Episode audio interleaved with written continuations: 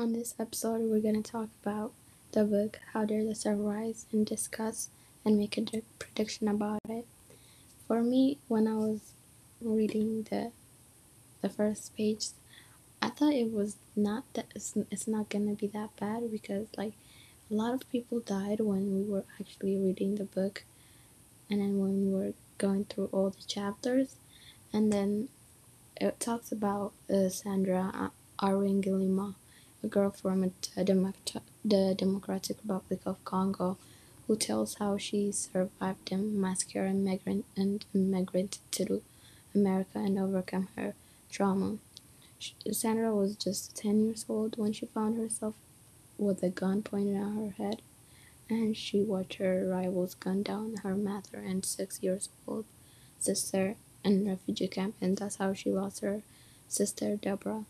She faced a big problem that no other kid at her age would have imagined to live, such as a from her own home in Congo to Rochester, New York, because of a war difference in type of tribes.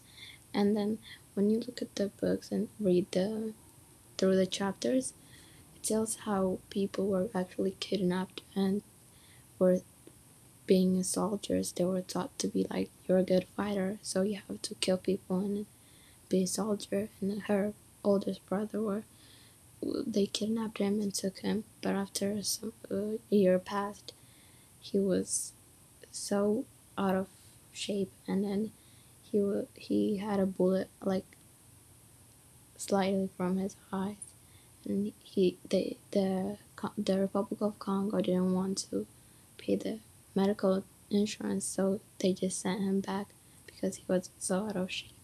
So it talks about how she survived and came to America, like immigrated from there, and how she was actually raped in the uh, by her relatives.